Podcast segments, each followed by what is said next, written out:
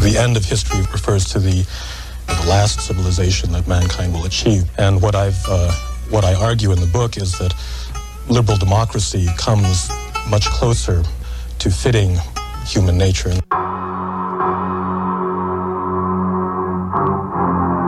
Just two hours ago, Allied air forces began an attack on military targets in Iraq and Kuwait. Tonight, the battle has been joined.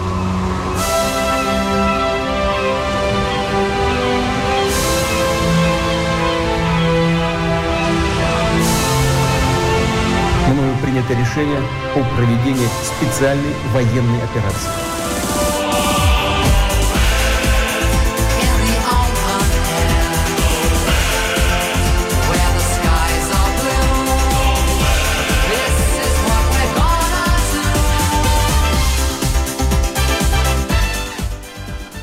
E 04 minuti con un po' di ritardo inizia una nuova puntata della fine della fine della storia e oggi è giovedì 25 eh, gennaio. Eh, andiamo subito a ricordarvi i nostri contatti, il 346 6673 263 per il nostro telefono mobile, quindi accedere alle varie app uh, di messaggeria e lo 011 249 56669 se voleste intervenire in diretta. Sì, vi ricordiamo anche i contatti telematici www.radioblackout.org per eh, riascoltare i podcast delle varie trasmissioni della radio, fra cui quelle anche della fine della fine della storia e poi vi ricordiamo che eh, abbiamo anche una pagina Instagram della trasmissione. Direi che per entrare un po' nel vivo di quelli che saranno gli argomenti di questa puntata di quest'oggi vi proponiamo la nostra copertina e poi di nuovo qua in diretta su Blackout.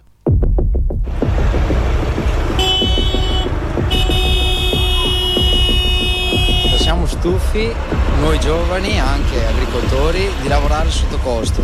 L'agricoltura se va avanti così non c'è un futuro. Tutti i rincari, prezzi alle stelle ai supermercati e la materia prima costa sempre meno. Avanti così non ci si può andare. L'agricoltura è finita se va avanti così. Siamo qua per sensibilizzare l'opinione pubblica, i cittadini, che noi ormai con l'agricoltura non riusciamo più a produ- produrre reddito. Ti stiamo indebitando, tra l'altro chi è riuscito a seminare un po' di, un po di grano Ah, praticamente ha, l'ha seminato a debito perché quando eh, sarà pronto a giugno dobbiamo venderlo subito per pagare le forniture dell'anno scorso. Si sta facendo credito ai fornitori, sperando che co- qualcosa cambia. Io avevo un caseificio che ho stoppato dopo la pandemia perché si riesce solo a fare debito e onestamente ho deciso che ho perso ma non voglio straperdere. Ecco, credo che a questo punto l'unica soluzione sia veramente la lotta. Quello che è più eh, allarmante è che i comparti agricoli più colpiti saranno sicuramente il piccolo e il medio, perché i grandi latifondisti hanno sempre eh, modo di attingere a quelli che sono eventuali finanziamenti europei o nazionali o comunque hanno delle economie di costo che gli permettono di andare avanti. Il piccolo e il medio normalmente uh, subisce uh, tutte queste pressioni perché non è in grado di moltiplicare la sua produzione, può lavorare solo nella fascia di nicchia, la fascia di nicchia è naturalmente è, è minima, per cui di conseguenza tendenzialmente il piccolo e il medio andrà a morire a favore di grandi latifondisti, soprattutto esteri. Riducendo i margini di guadagno alle aziende agricole non ci saranno più agricoltori a produrre, ma loro hanno già trovato un sistema per dire alla gente non vi preoccupate perché noi siamo in grado di produrre la polvere di insetti e fra non molto partiranno con la, la produzione della carne sintetica, il latte sintetico, formaggio sintetico. Quindi significa che noi possiamo stare tranquilli perché anche se non ci saranno più gli agricoltori sul pianeta, loro continueranno a dar noi il mangime. È l'unico l'OGM noi siamo nella contraddizione perché non possiamo produrlo noi, per esempio la soia, però eh, ne viene dentro delle navi a Ravenna in una quantità industriale, perché tutti gli allevamenti che fanno base di mangime e base di soia è tutta transgenica. In Italia sarà prodotta il 5%, si può usare della nostra. Con delle rese, noi della soia praticamente facciamo delle, re, delle rese molto basse. Da tutti i lati ingegneri locali e non sono venuti a proporci di prendere in affitto le nostre terre con prezzi esorbitanti. Ci hanno proposto una cosa come 3.000 euro al mese di affitto a ettaro e un acquisto fino a 50.000 euro a ettaro di acquisto, di acquistarli per portarli a agrofotovoltaico. Noi siamo, messi, siamo qua perché siamo messi da soli. In Francia e Germania sono diversi, la situazione stessa sono scese insieme con gli agricoltori. Noi, alcuni di noi hanno avuto anche delle telefonate di stare a casa. State a casa che è meglio, ci pensiamo noi a tutelare, ma in questi anni non ci hanno tutelato abbastanza. E siamo, non riusciamo neanche più a pagare le competenze loro, perché fra un po' anche i loro uffici, non so i dipendenti quanto dureranno senza stipendio, visto che siamo senza soldi noi. Entriamo così a gamba tesa su una di quelle che è le questioni che sta uh, in parte, poi lo vedremo insomma agitando anche la stampa nostra, la stampa italiana. Ci eravamo già soffermati in parte nella scorsa puntata quando avevamo analizzato quello che sta avvenendo in Germania, certamente in maniera più complessiva, ma ci eravamo soffermati anche su questa protesta degli agricoltori. Protesta che si sta... Uh, allargando a macchia d'olio in uh, più o meno tutta Europa, appunto, non, uh, senza ritornare sul caso tedesco che comunque ha bloccato la Germania per l- queste prime uh, settimane, questi primi giorni di gennaio 2024, che è culminata con una manifestazione molto grande, molto imponente di trattori che sono entrati a Berlino. Uh, per andare ad ascoltare appunto il ministro dell'agricoltura, dell'agricoltura tedesco, blocchi che poi si sono riavvivati in Francia dove c'era già stata un'ondata di manifestazioni simili di questo tipo um, qualche, qualche settimana fa e che proprio in questi giorni hanno avuto un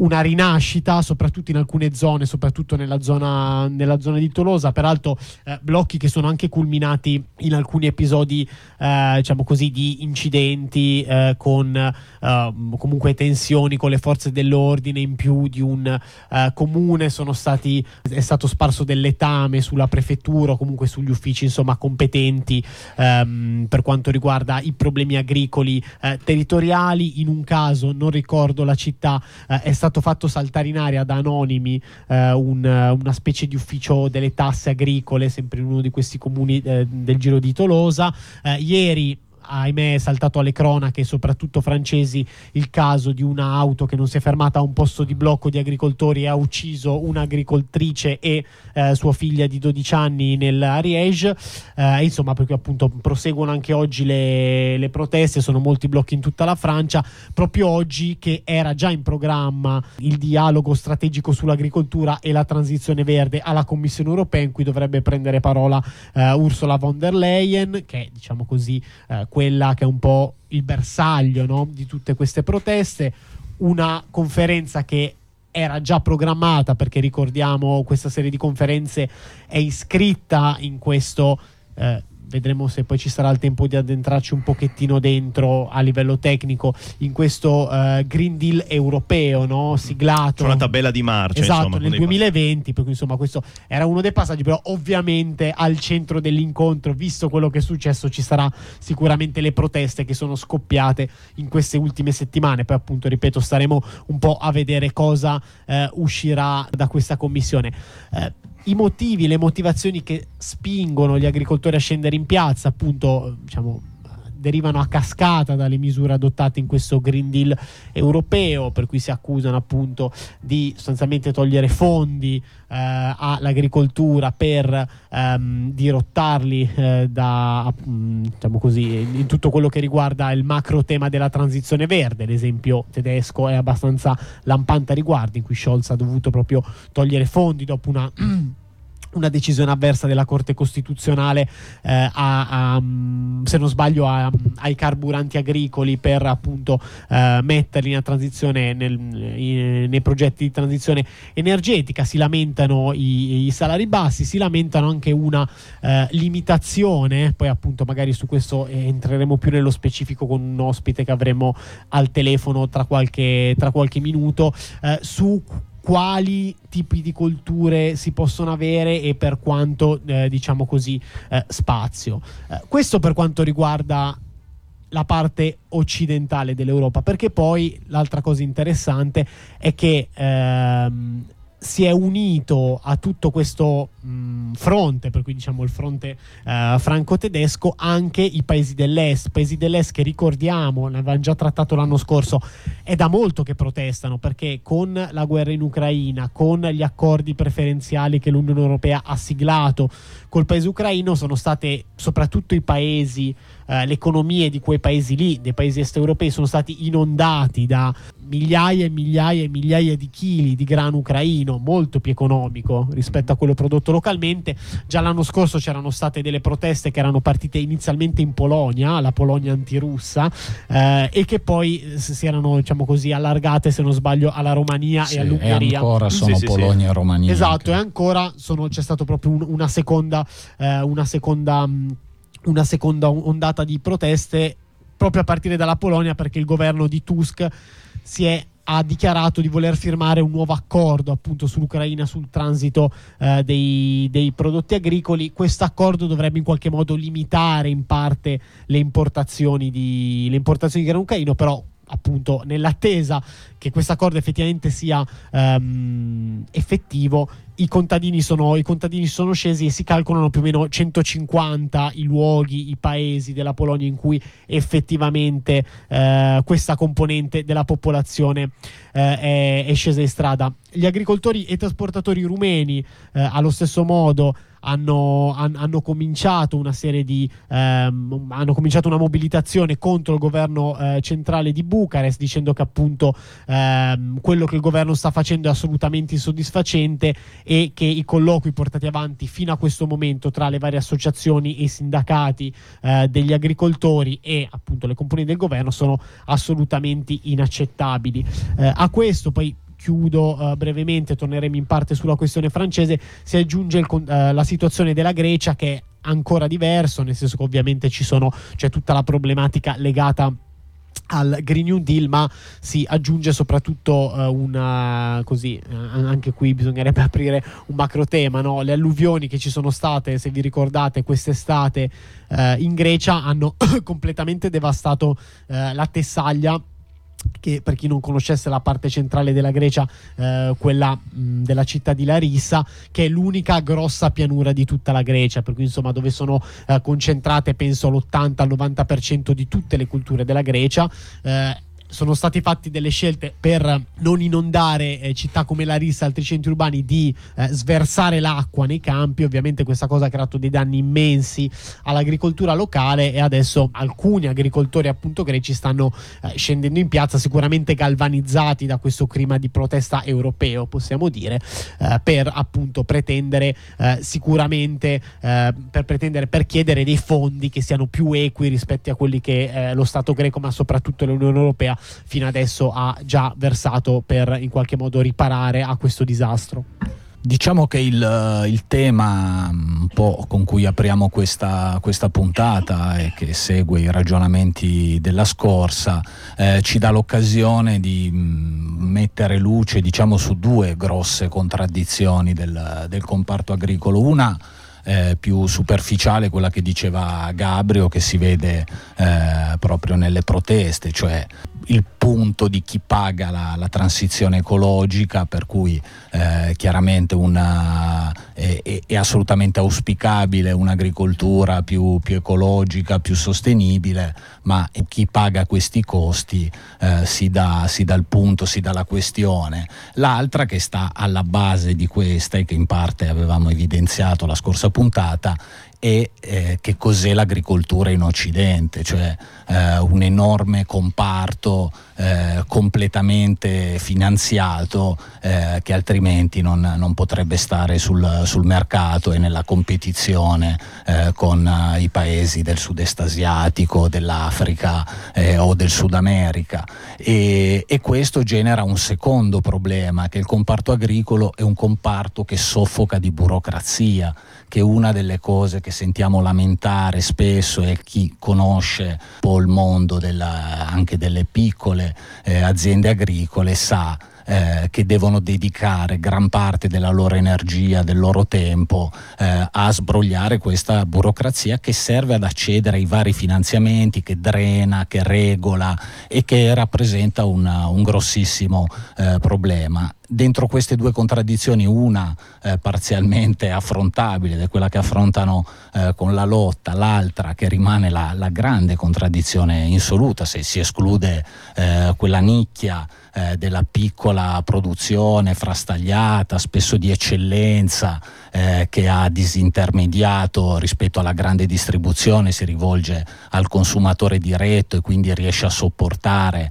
eh, meglio queste, questi eventi, quindi anche magari la perdita di un sussidio. Eh, ricordiamo che è un comparto molto piccolo e che in realtà oggi, almeno in Occidente, quando parliamo eh, di agricoltura, sostanzialmente parliamo di un comparto industriale. Esatto, dove c'è anche una tendenza, lo dicono un po' tutti gli articoli, tutte le cifre, a una diminuzione graduale sempre più del numero di agricoltori e delle piccole e medie aziende, eh, insomma, verso un accorpamento verso i grossi conglomerati. Questa è una tendenza che va avanti da decenni e che caratterizza un po' il, qua, il quadro europeo. Come in realtà vanno avanti da anni e in Italia nel comparto agricolo è da molto che sono stati più che dimezzati eh, i sussidi all'ecocarburante, che eh, è sempre stato un problema per gli agricoltori e gli agricoltori se ne lamentano da tempo. Diciamo che queste proteste vanno viste anche come un accumulo di disagi appunto di un settore che vive una contraddizione insanabile. Esatto, emergeva anche un po' dalle parole che abbiamo inserito un po' nella nostra copertina, si tratta un po' di dichiarazioni, interviste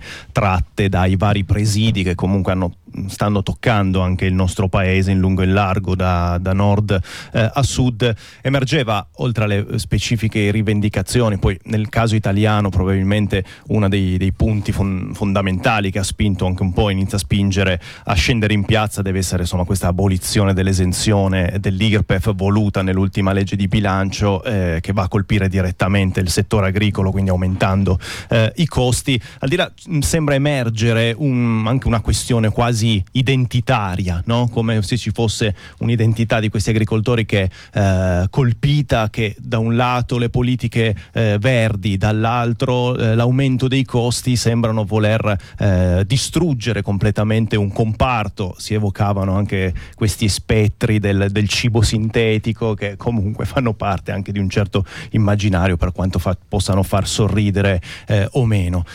Tornando invece poi alla, insomma, al, al, peso politico di queste proteste, anche dell'interesse che può, può avere uh, osservarle, naturalmente anche certi lanci eh, di, della stampa, sia di ieri su, sul caso francese, ma anche quest'oggi, ad esempio, sulla stampa, vengono evocati movimenti eh, che proprio dal settore degli agricoltori avevano visto o comunque in parte una, una loro nascita negli scorsi anni. Naturalmente il movimento dei, dei gilet gialli, più nel, molto più nel piccolo, ma eh, anticipatore di quella dinamica lì, il movimento dei forconi, di cui oggi per esempio si parla, si parla sulla stampa, addirittura in questi comitati eh, spontanei. Questo è un altro eh, fattore interessante da sottolineare, come non ci sia, a differenza che in altri paesi, lo si diceva anche in copertina, la Coldiretti dietro queste proteste che invece invece è particolarmente filogovernativa, eh, più del solito diciamo in questo, in questo, frangente, ma si parla di comitati nati spontaneamente sui social, sulla rete, che vedono anche il riemergere di personaggi come lo stesso Calvani, questi personaggi arruffapopoli che riemergono anche qui dal, dal movimento dei forconi. Io vi segnalo solo,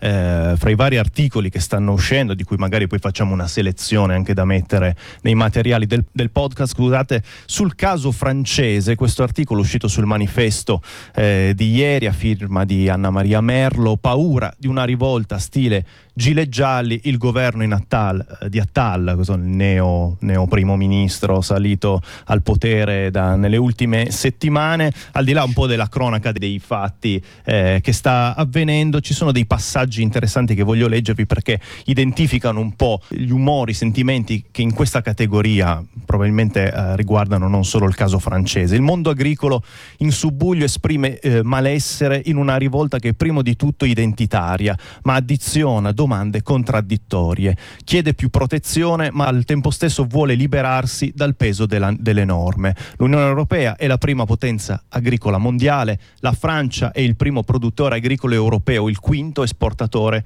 del mondo. Eh, la politica agricola comunitaria, insomma la parte di fondi destinati dall'Unione Europea al, ai programmi agricoli, è il più vecchio programma comune, addirittura arriva dal 1962 e assorbe ancora oggi circa un terzo dell'intero budget dell'Unione eh, Europea e la Francia ne è proprio il primo beneficiario con circa 10 miliardi l'anno. Tuttavia nel paese l'80% di questo finanziamento è assorbito dal 20% dell'agricoltura più ricca, perché il calcolo per le sovvenzioni avviene sulla base eh, degli ettari. Con la nuova PAC entrata in vigore, se non sbaglio, l'anno scorso, c'è stata una rinazionalizzazione delle politiche agricole, maggior margine agli stati nelle scelte di sovvenzioni. Ma oggi una delle ragioni della protesta è, la è, come si diceva, è la pressione della concorrenza, anche interna all'Unione Europea, non solo per i polli a basso costo dell'Ucraina. In Francia,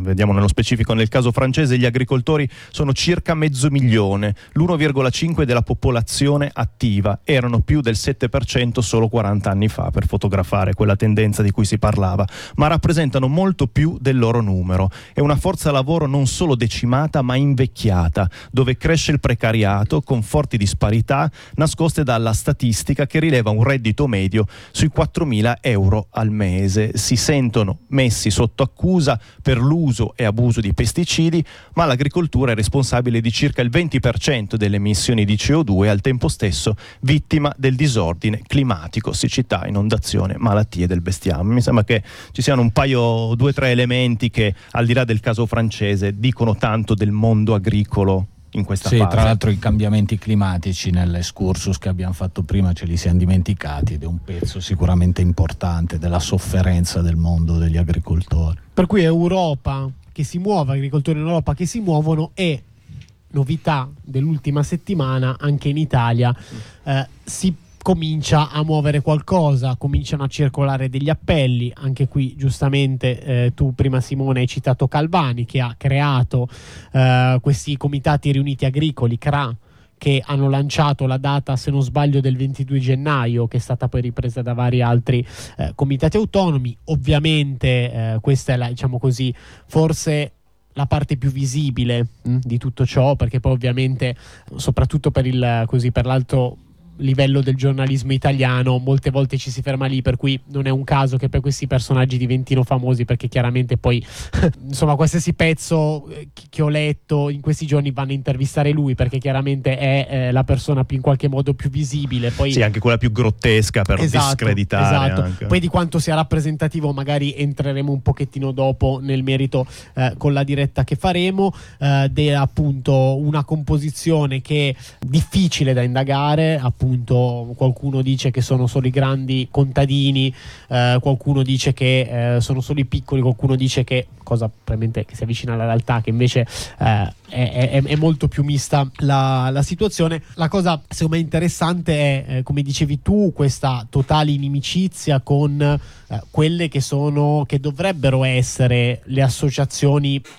legali rappresentanti di questo mondo. Per esempio, c'è stato un caso, se non sbaglio, c'era anche un um, qualcuno che lo diceva prima nella copertina che è montato uh, in Veneto, in cui col diretti, pare, col diretti Verona pare che abbia fatto delle chiamate il giorno prima del 22 gennaio per tra le righe minacciare uh, gli agricoltori di non scendere in piazza. Per cui insomma c'è un fronte che comunque è compatto, poi sicuramente anche il fronte dell'opposizione avrà tutti i suoi tornaconti politici, potrebbe avere i tornaconti politici, però dall'altra parte c'è effettivamente la percezione di essere contro un muro, di essere contro un colosso, c'è e questa cosa insomma sarebbe, eh, sarebbe anche abbastanza interessante provare ad, ad, ad indagarla. Uh, una cosa mh, che uh, le proteste sono state in molte città, non hanno avuto ovviamente dei numeri uh, come quella tedesca o quella francese, però è stata io direi che in questi giorni una, un, sono state delle manifestazioni abbastanza grosse, soprattutto per gli standard diciamo, di nulla italiani a cui siamo abituati, che hanno avuto una copertura sui giornali non dico pari a zero, però insomma eh, quasi. Oggi c'è appunto un articolo, un articolo sulla stampa. Questa mattina leggevo un articolo su Repubblica in cui proprio da, dallo strillone, perché poi non si poteva, l'articolo era a pagamento perché non si poteva leggere, in qualche modo già dal titolo sostanzialmente si faceva eh, intuire, il, il, cronista faceva intuire che secondo lui, secondo loro, perché poi è proprio la linea editoriale di Repubblica, di agricoltori c'è ben poco in questa protesta, di fatto è tutta una questione che sta venendo strumentalizzata dalla destra in vista delle europee che saranno da qui, da qui a poco tempo. Per entrare più nel vivo eh, di queste questioni, ma non solo, rimanete collegati, mettiamo un po' di musica e adesso approntiamo la prima diretta di questa puntata.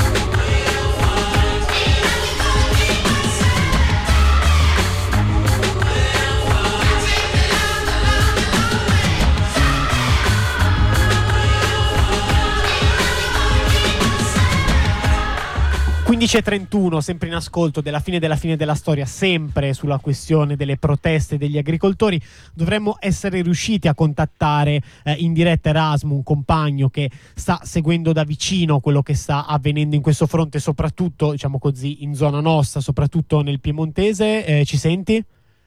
Sì, vi sento perfettamente. Saluti a tutte e tutti. Ciao, e, ehm, vabbè, eh, sapendo che tu insomma stavi ascoltando quello che ci siamo detti prima, entrerei con te subito nel vivo e ti chiederei un'impressione rispetto a quello che hai visto, per cui eh, provare a eh, appunto per quello che insomma per quello che ti può competere, eh, descriverci un pochettino la, um, l'aria che si respira eh, in queste piazze, secondo te qual è eh, la componente um, così, mm, diciamo così, maggioritaria, chi è che spinge di più, chi è che in qualche modo ha un'idea un po' più organica e organizzativa eh, delle proteste in corso? Guarda, io eh, ti farò un discorso abbastanza eh, limitato a quella che insomma l'esperienza che ho potuto avere eh, qui a, a, Torino, ovvero una città che tutto può essere tranne che un centro di produzione agricola. Sicuramente il Piemonte lo è, ma qui in città, eh, insomma, la città è altro. Qui ehm, io la prima volta che ho scoperto di questa, di questa mobilitazione l'ho saputo attraverso i diversi gruppi e canali legati a, al Movimentino Green Pass e al Movimentino Vax che comunque eh, ho sempre considerato e cercato di, di, di vedere un po' eh, di cosa si, si, occupavano. E poi in particolare qui a Torino è stato rilanciato eh, da alcuni gruppi che sono, proprio, eh, molto, che sono stati molto centrali nel corso eh, del, del, delle mobilitazioni No Green Pass, in particolare la variante torinese, eh, che è sicuramente il più grosso di questi tre gruppi, ma anche il coordinamento Piemonte e Casa del Popolo, che eh, diciamo tra, tutte le varie realtà che si sono mosse in giro per Torino durante le mobilitazioni contro il Green Pass sono quelli che si sono comunque mossi su parole d'ordine abbastanza, abbastanza difficili ecco, da, da, condividere e per quanto magari si possano posare le ragioni della loro protesta sotto molti punti di vista, poi i personaggi e i leader di, di questi gruppi erano insomma difficilmente persone con cui si poteva trovare un'affinità umana ecco, o politica. E, um, discorso diverso vale per quelle che poi sono state le mobilitazioni. E siamo andati in piazza domenica in piazza Castello dove c'erano circa 500 persone, mh, mm, di cui forse un po' erano passanti che, che si sono incuriositi, ma comunque insomma un bel gruppetto bandiere tricolori uniche presenti e mh, mm, fondamentalmente sul palco si sono alternati queste, queste personalità qui legate mm, a questo mondo e, e, poi alcuni agricoltori in carne ed ossa eh, ma che diciamo erano quelli delegati dalle realtà più di provincia, dalle realtà più agricole a parlare qui a Torino. E, ehm, e, quindi il, to- il, tono del discorso, eh, per quanto riguarda l'agricoltura, si teneva generalmente molto vago. Cioè, il nemico veniva individuato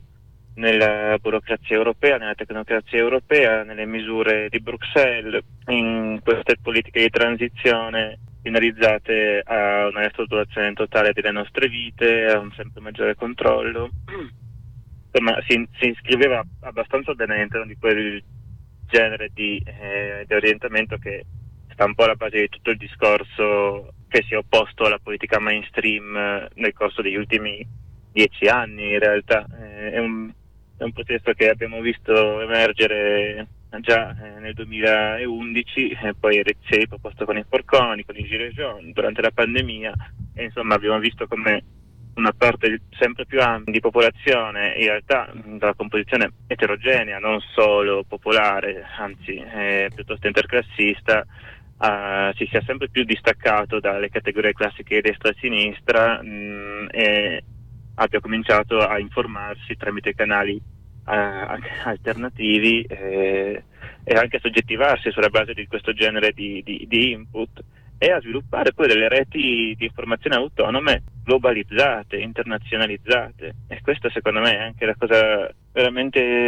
veramente interessante di questa cosa qui perché noi stiamo assistendo a, cioè, di fatto a quella fetta di opinione pubblica eh, che, che, poi durante la pandemia si è particolarmente consolidata che si rimobilita e, e, riesce a comunicare a livello internazionale e, e, a, portare, e a e a, mobilitarsi e questa secondo me è anche una cosa molto interessante. Cioè, eh, nel vostro discorso precedente avete giustamente eh, concentrato l'attenzione sugli agricoltori in carne ed ossa, sui trattori, eh,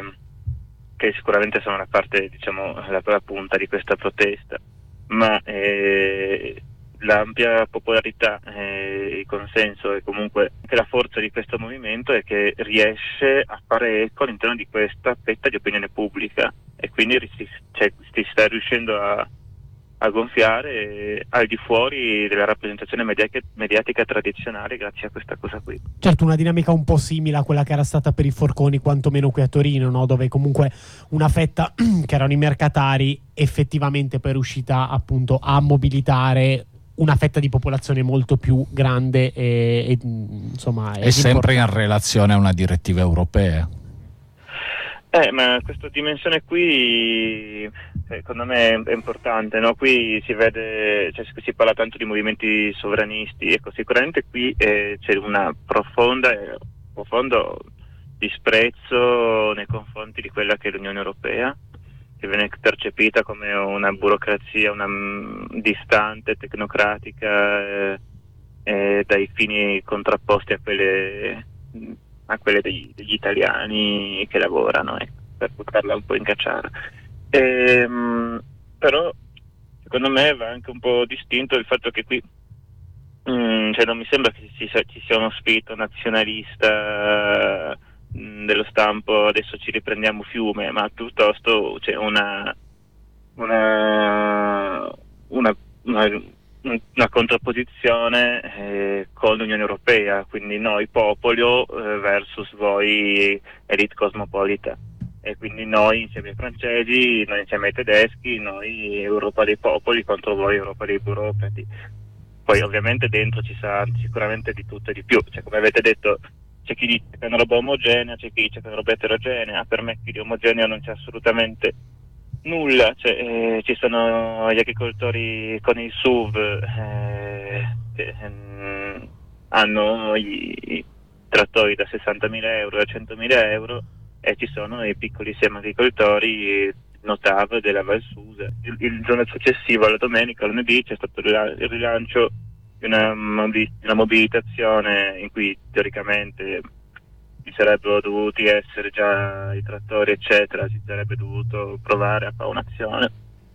almeno stando agli organizzatori. Poi in realtà di fronte al Ministero dell'Agricoltura c'erano eh, tre camionette, 10 Digos e 30 manifestanti di questi 30 eh, c'è qui a Torino eh, gli agricoltori no, non pervenuti, nel senso ce ne hanno veramente un paio eh, che venivano dai dintorni, piccoli agricoltori della Valsusa, tra l'altro cioè, ambientalisti, notabili, eccetera, e, e poi cittadine e lavoratori che sono stati sospesi durante la pandemia persone che comunque si, si riferiscono a questa, a questa fetta di opinione pubblica, a questi canali. Sì, l'impressione, vedendolo un po' da fuori, è che al netto, come dicevi un po' tu, al netto delle ragioni specifiche degli agricoltori, al netto di quello che è il mondo dell'agricoltura in Italia, io non ne so tantissimo, ne so poco, però appunto un mondo piccolissimo, sempre eh, che, appunto, che, che assorbe una fetta via via sempre minore di popolazione, peraltro con una media altissima. Leggevo eh, per preparare la puntata, sono andato a leggermi i dati dell'Unione Europea e pare che l'età media eh, degli agricoltori in, in, Europa sia più di 50 anni, l'età media. Per cui, insomma, eh, al, al, netto di tutto questo, al netto delle ragioni, mi pare che il, se vogliamo il merito, non so come di mh, queste eh, proteste, di questa protesta in particolare, soprattutto magari lì dove assume dei caratteri e dei toni più accesi, come per esempio in Francia e in Germania, sia quello comunque di individuare, anche solo a livello di pancia, eh, quello che è un discorso, che è il discorso della transizione energetica, appunto, non per rinnegare il problema in sé, quello dell'inquinamento, quello dell'antropizzazione che è arrivata forse a un punto insomma così eh, troppo oltre, però a, capire che questo pezzo, appunto, se vuoi in maniera di pancia, se vuoi in maniera assolutamente non eh, senza un pensiero critico dietro, è sarà, eh, come appunto è, viene dichiarato continuamente da ogni dove, uno dei pilastri fondamentali del rinnovamento appunto di, di, questo mondo e sicuramente la transizione energetica in Europa, soprattutto adesso dopo eh, gli ultimi accordi, noi ce ne siamo un po' occupati eh, qualche settimana fa, eh, che, sono, insomma, che, sono stati, eh, che sono stati siglati alla COP. Questa cosa è evidente e mi sembra che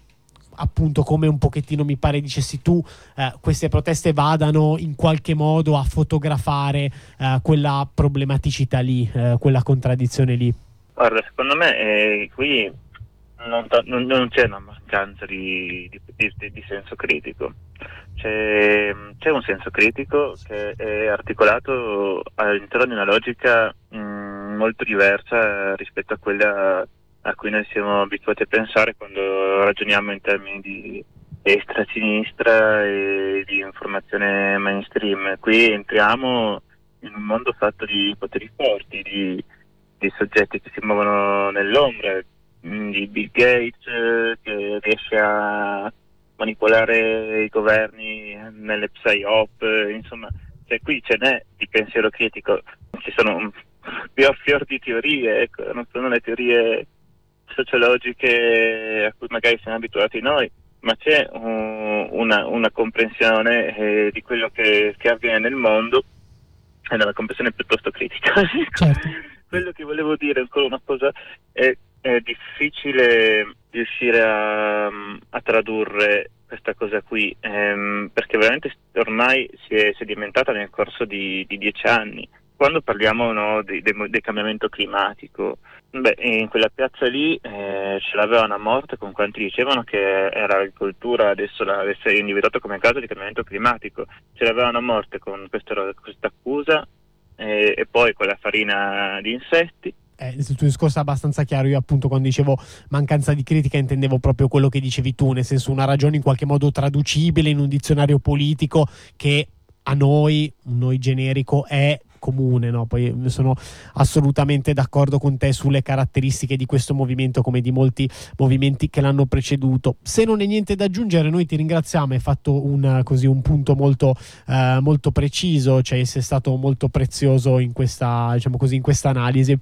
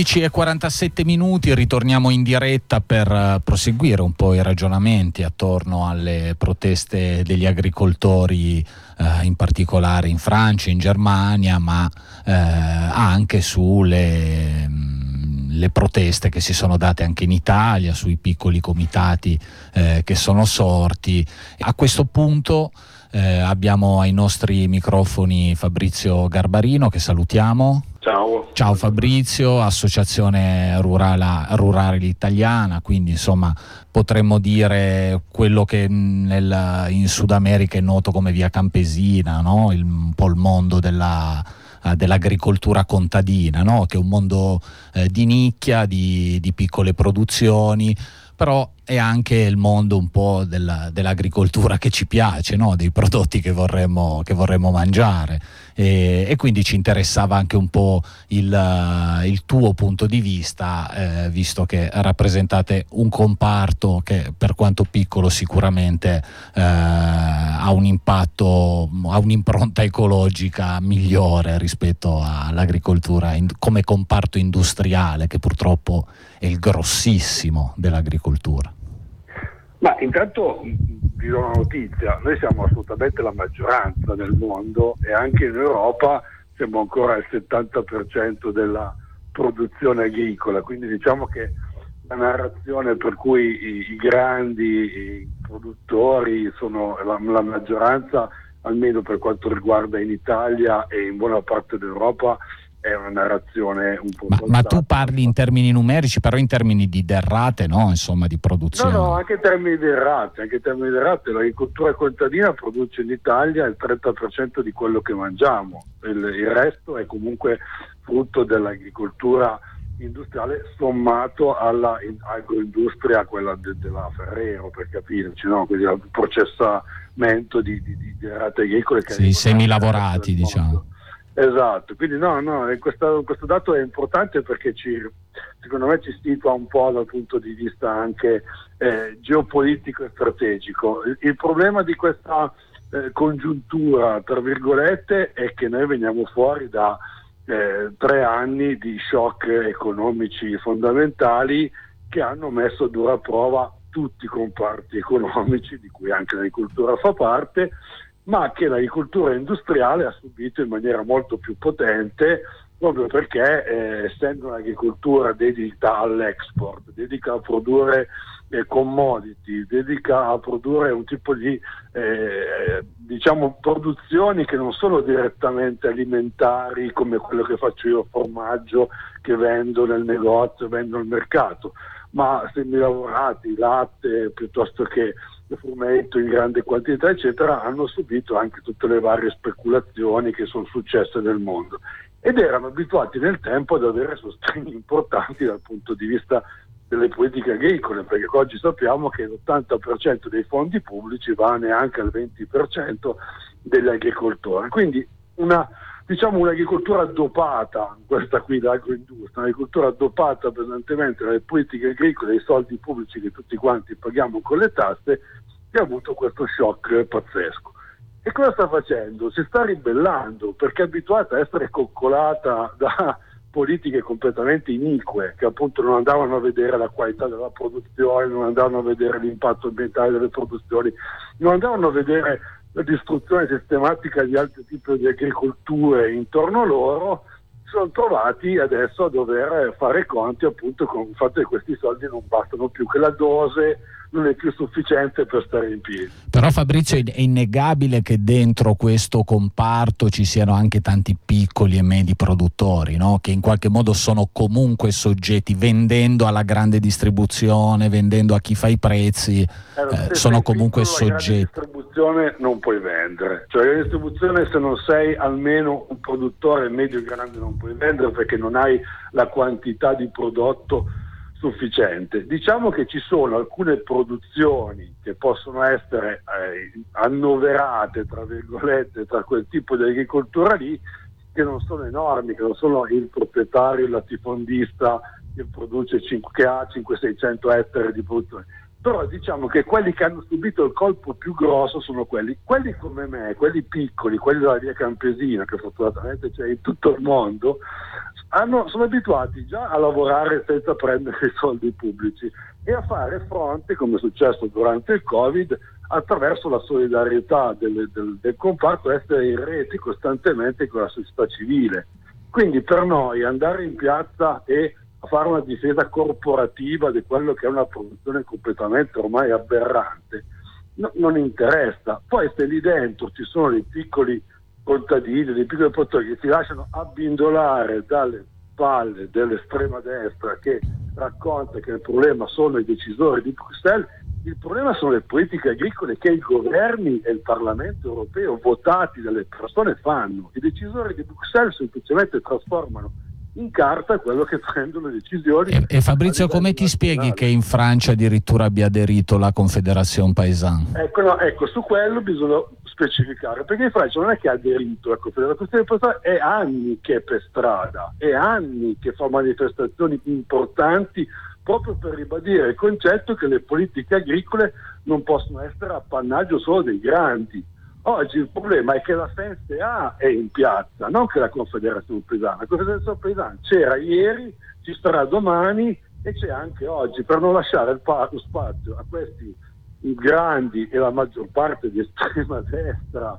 della FNSA, cioè del, del, del, dell'associazione di categoria maggioritaria, strettamente corporativa, che ha la presidenza del Coppa Cogeca, quindi lo strumento il lobbying più potente che c'è a Bruxelles in questo momento ed è in piazza paradossalmente perché praticamente loro devono comunque far finta di essere contro quello che hanno contribuito a produrre. La Confederazione Paesana tiene il punto, è in piazza dicendo a questi che loro non devono stare lì perché purtroppo lì ci stanno quelli che veramente stanno subendo le politiche agricole così come in Germania. In Germania abbiamo i compagni, le compagne di ABL che fanno parte del coordinamento europeo di Via Campesina, che sono in piazza anche loro perché comunque dicono non possiamo lasciare lo spazio a questi di, di, di destra, di estrema destra, che semplicemente... Eh, ma, ma questo succede soldi. perché evidentemente registrano che un malcontento, una sofferenza nel comparto, anche in quel mondo che interessa a loro, c'è, no Fabrizio? No, ma la sofferenza c'è sicuramente nel comparto agricolo, ma non è da oggi. La questione è capire perché oggi, a distanza di sei mesi dalle,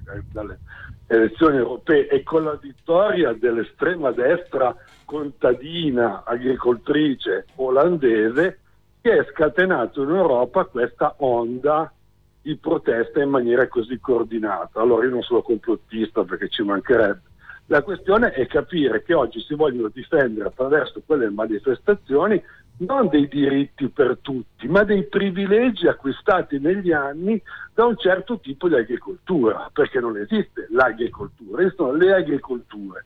Allora il malcontento c'è, ma se un malcontento corporativo di destra per avere più soldi, ancora di più e continuare a fare un'agricoltura sbagliata, è un malcontento che noi come Associazione Rurale Italiana non ci sentiamo assolutamente di, di solidarizzare. Se la questione è cambiamo le politiche agricole, cerchiamo veramente di spingere verso una transizione che eh, faccia dell'agroecologia il suo punto di riferimento e della piccola produzione, quella che ha veramente a contatto con i territori, quella che dà veramente da mangiare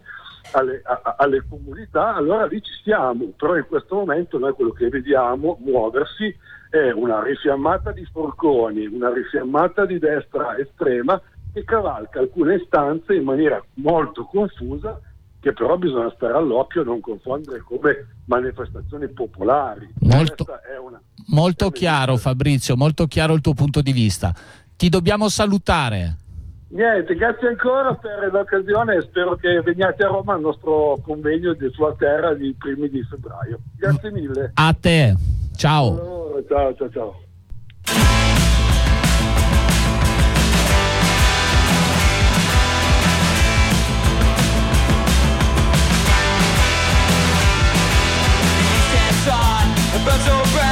we look for shade from an evil night. Eternity feels like a glove, call for forgiveness from up above. Shifted to ashes, a funeral path, no call to return. I'm a bell on the wire, blood on your knuckles, under your chin. I'm praying for God to follow right and sin. The enemy tries, the black and light. It's over the taking, the cover and ass. The big got fans, the call for the cause taken by force.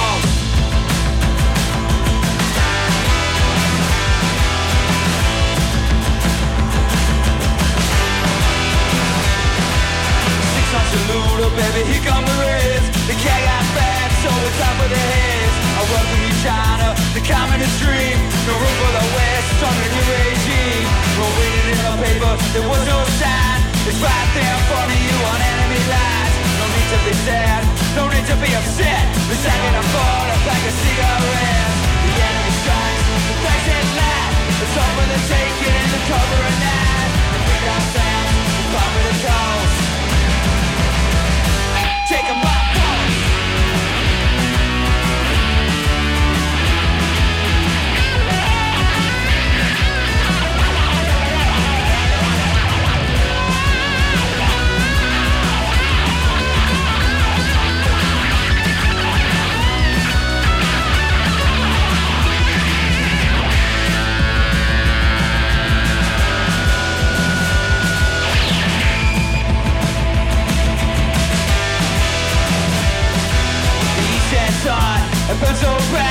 we look for shade from an evil light Eternity. It's like a club A club of forgiveness from up above Shifting to ashes A funeral path No call to return I'm a bird on the wire. On your knuckles Under your chin I'm praying for God to follow right and sin The enemy strikes The place is light It's over the taking in the cover of night. The big guy fans The pop of the toes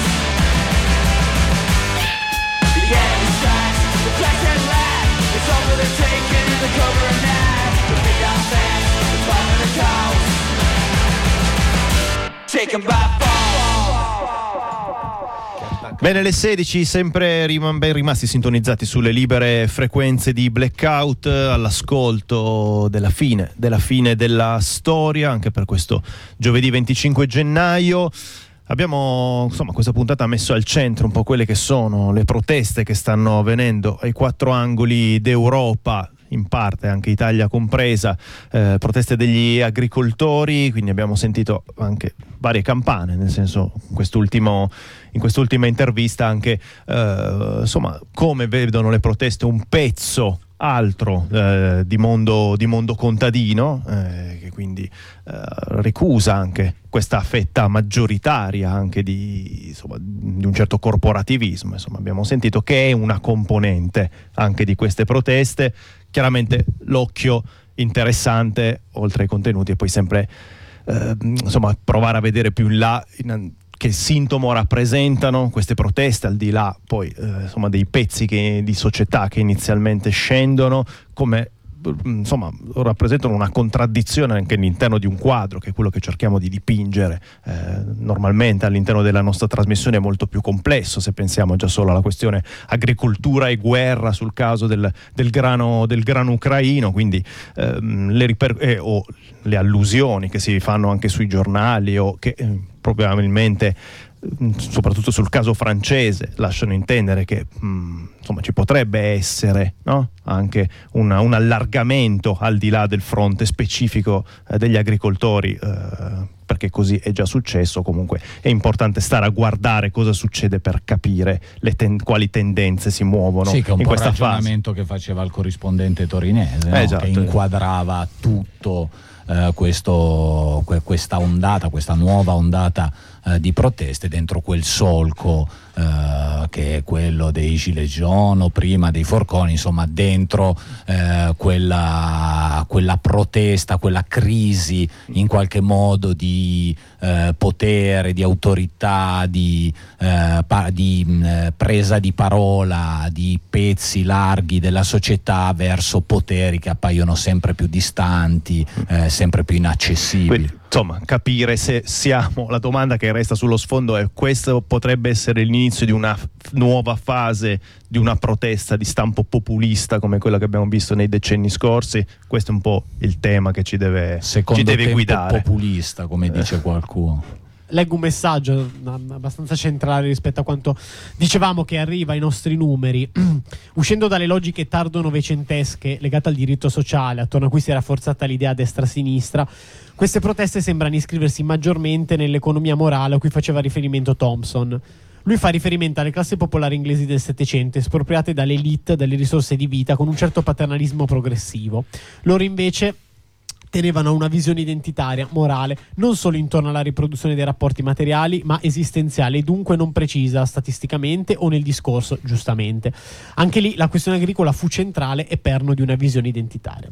Direi che abbastanza fa la chiusa, insomma, quanto provavamo adesso. Molto, molto a calzante dire, secondo me, altro, um, a- a- altro elemento da buttare lì sul piatto, l'ha um, sottolineato giustamente il nostro, ehm, la prima persona con cui abbiamo fatto la diretta, eh, che, che- che è interessante, la questione dei modi per veicolare la protesta. Nel senso che effettivamente pare esserci tutta un'altra sorta di struttura parallela no? a quella con cui di solito i movimenti sociali sono abituati a parlare, che però effettivamente ha una capacità mobilitativa e, e- una capacità ehm, insomma convocatoria eh, notevole. no? Ehm, ovviamente in piccolissima scala quello che è successo eh, in questi giorni con la questione degli agricoltori mi viene in mente in maniera molto più allargata eh, se pensiamo a tutto il fenomeno degli espropri eh, e delle rivolte di quest'estate nelle banlieue francesi, no? in cui appunto eh, i canali di comunicazione o comunque di convocazione di queste che, ok, non sono movimenti sociali per come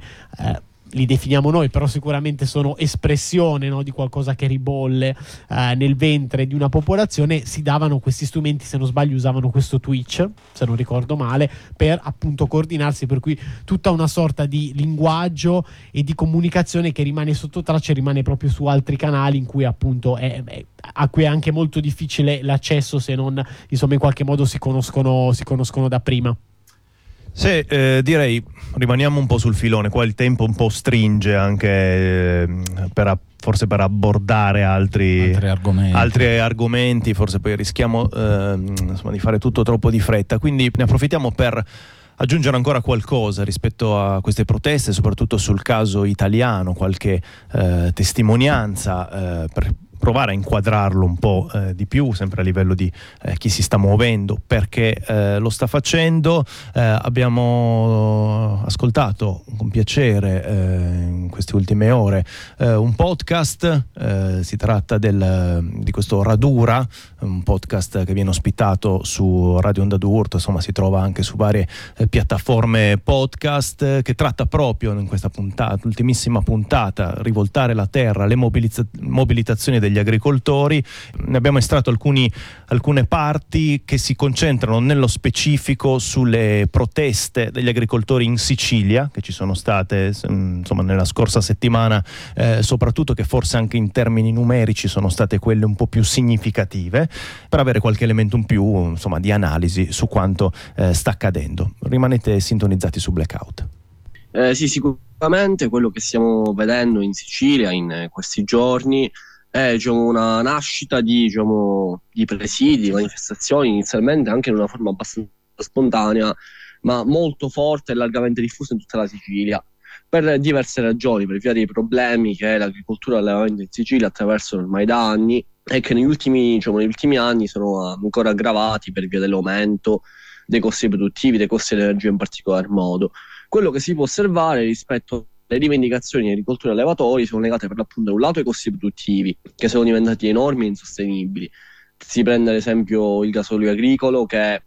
6-4 anni fa costava 60 centesimi al litro, durante il periodo immediatamente successivo all'inizio della guerra in Ucraina arrivò a costare 1,80 euro, ad oggi è più o meno stabile sull'euro 20 al litro, comunque il doppio rispetto soltanto a pochi anni fa. Dall'altro lato, però, l'aumento dei costi produttivi, l'inflazione generalizzata, non ha portato a un aumento dei margini diciamo, del prezzo di vendita ecco, dei prodotti agricoli. Per cui si hanno una miriade di piccoli diciamo, agricoltori, di aziende, principalmente a conduzione familiare, perché questa è la composizione delle, dell'agricoltura in Sicilia, che non riescono a reggere più i costi, cioè lavorano per andare a perdere. Questo per il fatto che i prodotti siciliani vengono venduti a prezzi stracciati perché c'è una competizione molto serrata nel mercato globale e di conseguenza i prodotti siciliani sono in competizione con quelli che vengono prodotti in nel resto per il mondo e con prodotti realizzati in particolare in alcuni paesi cui i costi del lavoro, ad esempio, per via delle condizioni lavorative sono bassissimi, per cui abbiamo un, diciamo, un, una, un'impossibilità ecco, non di trarre grandi profitti, ma banalmente di rientrare delle spese che sono state fatte in particolare gli agricoltori allevatori si schierano con tutta una serie di misure prese sia dall'Unione Europea che dallo Stato italiano eh, proprio che favoriscono le grandi aziende, che incentivano le grandi aziende sia del settore agricolo ma anche dell'energia. Ad esempio in Sicilia da un po' di anni a questa parte vi sono diciamo, in atto una serie di mega progetti per la realizzazione di enormi distese di pannelli solari o di, di di paleoliche che utilizzati in questo modo, utilizzati in questa forma, non permettono di ridurre, diciamo, hanno comunque un impatto ambientale significativo e di fatto servono semplicemente per giustificare diciamo, i mega profitti e le multinazionali dell'energia. Sentiamo ora Gianni Fabris sulle cause che hanno portato allo scoppio delle proteste. Allora, eh, mettiamola così, eh, in questi giorni eh, la crisi dell'agroalimentare europeo sta eh, eh, pretendendo, sta facendo pagare il conto di una serie di scelte profondamente sbagliate degli anni scorsi e l'Italia eh, è uno dei luoghi in cui maggiormente eh, la crisi ha colpito il comparto agroalimentare. Negli ultimi 25-30 eh, anni di cura, in particolare ehm, eh, delle scelte di politica agricola consumate in Europa, Europa ma anche in Italia, noi abbiamo perso circa la metà del nostro patrimonio produttivo, l'Italia è diventata sempre di più da essere un grande luogo della produzione del cibo, è diventata in realtà una grande piattaforma commerciale ehm, con eh, questo ehm, decantato Made in Italy in realtà sempre di più occasione eh, di eh, speculazione finanziaria su prodotti momenti eh, in cui la materia prima e i processi produttivi si sono consumati altrove piuttosto che non nelle nostre campagne. È il caso del grano, è il caso del latte, eh, eh, sono, ormai siamo entrati in una condizione appunto in cui la funzione del lavoro, del produrre, mh, ha sempre eh, meno significato nelle nostre campagne. Avete sentito qualche voce, un paio in particolare, che cercava, cercavano un po' di eh, fare il punto sulla sofferenza eh, del comparto, sulle ragioni profonde della, della, sofferenza del comparto e adesso proviamo a eh, farvi sentire ancora un pezzetto per eh, fare qualche ragionamento, visto che anche il nostro interlocutore di prima metteva un po' in dubbio eh, la, la composizione di questo movimento, proviamo a fare qualche ragionamento sulla composizione col prossimo intervento. Senz'altro, beh, direi che la composizione sotto questo aspetto risulta anche abbastanza eterogenea, cioè gli agricoltori e gli allevatori indistintamente diciamo, riscontrano questo tipo di problema- problematiche e quindi indistintamente diciamo, si stanno organizzando attraverso numerosi presidi e manifestazioni, sia quelli che ci sono già stati, sia quelli che ci saranno e che sono già in programma nei prossimi giorni. Eh, allo stesso tempo, un altro elemento che è di grande importanza, credo che vada sottolineato rispetto alla composizione, è la forte presenza di giovani. Seppur l'età media degli agricoltori e degli allevatori in Sicilia in questi anni si è alzata per via del fatto che oggi è un lavoro sempre meno, diciamo, sempre più rischioso, sempre più a perdere, per cui tanti ragazzi sono stati costretti a emigrare, ad abbandonare questo vettore e a spostarsi, quelli che invece sono rimasti, che vogliono continuare a lavorare nell'agricoltura nell'allevamento e vogliono restare in Sicilia si stanno opponendo con forza si stanno organizzando. Quindi si può riscontrare anche una buona presenza giovanile perché forse è la componente che più di tutti sente, risente di un'altra grande conseguenza del, della crisi che stanno attraversando l'agricoltura e l'allevamento siciliana che è derivato da una centralizzazione delle aziende. Basti pensare che se solo vent'anni fa le aziende agricole in Sicilia erano circa 750.000 oggi sono meno di 200.000 nell'arco di semplicemente di solo un ventennio e quindi tanti giovani che se ne sono andati, che sono stati costretti a abbandonare questo settore non vogliono, eh, non accettano questo, ecco perché se l'agricoltura e l'allevamento in Sicilia morissero tutte queste persone sarebbero costrette a fare le valigie e emigrare viste anche le condizioni della Sicilia in termini di occupazione. Per cui l'opposizione alle politiche che vengono portate avanti dallo Stato italiano e dell'Unione Europea a danno della piccola agricoltura sono anche una rivendicazione forte della volontà di restare in Sicilia. Bene, questi erano alcuni estratti eh, tratti da questo podcast a cui vi rimandiamo, che magari poi allegheremo nei, nei materiali del, del, nostro di podcast. Radura, rivoltare la terra, la mobilitazione degli agricoltori, proprio su, che aggiunge dei pezzi anche interessanti, quelli che abbiamo sentito che inquadrano anche un po' la questione del famoso Made in Italy. No? Eh, era molto interessante quel, quel, passaggio lì dove si capisce bene eh, quando si dice insomma che è forse il pezzo del, del, ragionamento che magari non torna a quelli dell'associazione rurale italiana eh, che sono, si, si, basano su un sistema, lui lo diceva bene ed è una cosa virtuosa, non è che sia una roba criticabile, eh, di fare rete anche per esempio con i consumatori, creare piccole reti eh, anche attraverso i mercati rionali ma eh, anche attraverso i gruppi di acquisto, la rete, eh, internet, insomma, e, e mille altre eh, possibilità che consentono eh, di disintermediare tra produttore eh, e consumatore, mentre spiegava bene lui il grosso, eh, anche quando sta dietro l'ombrello la retorica del made in Italy, dei prodotti fatti in un certo modo, eccetera, poi si risolve nella sua capacità di fare profitto tutto a livello della commercializzazione e al produttore diretto dove il prodotto si crea o si semilavora eh, non resta più nulla. Eh, con l'aggravante che tutto è finanziarizzato e quindi sempre più dipendente da dinamiche che trascendono completamente le preoccupazioni degli agricoltori. Un tema sicuramente così che apre a punti di vista diversi eh, l'abbiamo visto con i forconi, l'abbiamo visto, se vi ricordate, anche all'inizio dei Gile Gialli, no? per cui insomma i vari tipi di interpretazione che si può dare a questo tipo di mobilitazione. Eh, Simone l'ha definiti movimenti populisti, qualcuno mh, credo più correttamente li ha chiamati non movimenti, eh, però insomma ha questa roba qua che effettivamente pare, eh, insomma, più andiamo avanti con gli anni, più sembrano le forme in qualche modo contestatarie preliminari o che comunque è probabile che ci troveremo sempre più davanti nei prossimi, nei prossimi anni, per cui insomma è importante secondo me cercare di eh, sempre analizzarle, sempre fare il punto, dando anche appunto spazio a approcci differenti. Segnalo in chiusura di questa parte, diciamo così, di trasmissione, probabilmente vista l'ora anche della trasmissione stessa, che invece su altre questioni che comunque queste proteste aprono, abbiamo, che non sono, diciamo così, non competono tanto alla questione eh, dinamica, contestataria, ma più alla questione agricola in sé.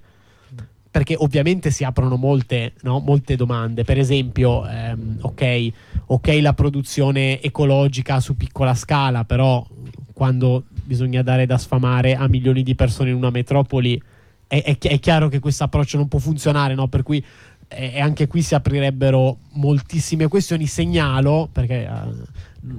non abbiamo il tempo di discuterne, che è stato fatto il podcast ed è disponibile su InfoOut, credo, di un incontro che c'è stato settimana scorsa al campus, uh, al campus Einaudi su un libricino uscito da Porfido uh, qualche mese fa che si chiama Nutrire la rivoluzione, che prova proprio, diciamo così, a muoversi anche a partire insomma da, eh, da, queste, da, queste, questioni per cui insomma se vi interessasse un contributo più nello specifico della questione sicuramente si può andare a ripescare da lì. Sì ritorniamo in diretta 16 e 17 siamo proprio in chiusura. Ehm, vi segnalo solo visto un po' la, la chiusura che, che, faceva Gabrio che è comunque ragionevole eh, i numeri eh, le derrate vanno, vanno certo eh, considerate così come le bocche eh, da sfamare. Eh, vi segnalo un bel libro che cercava di, di fare un po' il punto eh, su, su, questi, su, questi, temi, è un libro di Pierpaolo Poggio, si chiama Le tre agricolture, eh, dove si ragionava un po' Eh, proprio su qual è l'agricoltura del futuro. Lui la chiama agricoltura ecologica, che non è la vecchia agricoltura contadina e, e non rinuncia al progresso e ai mezzi che la, la tecnica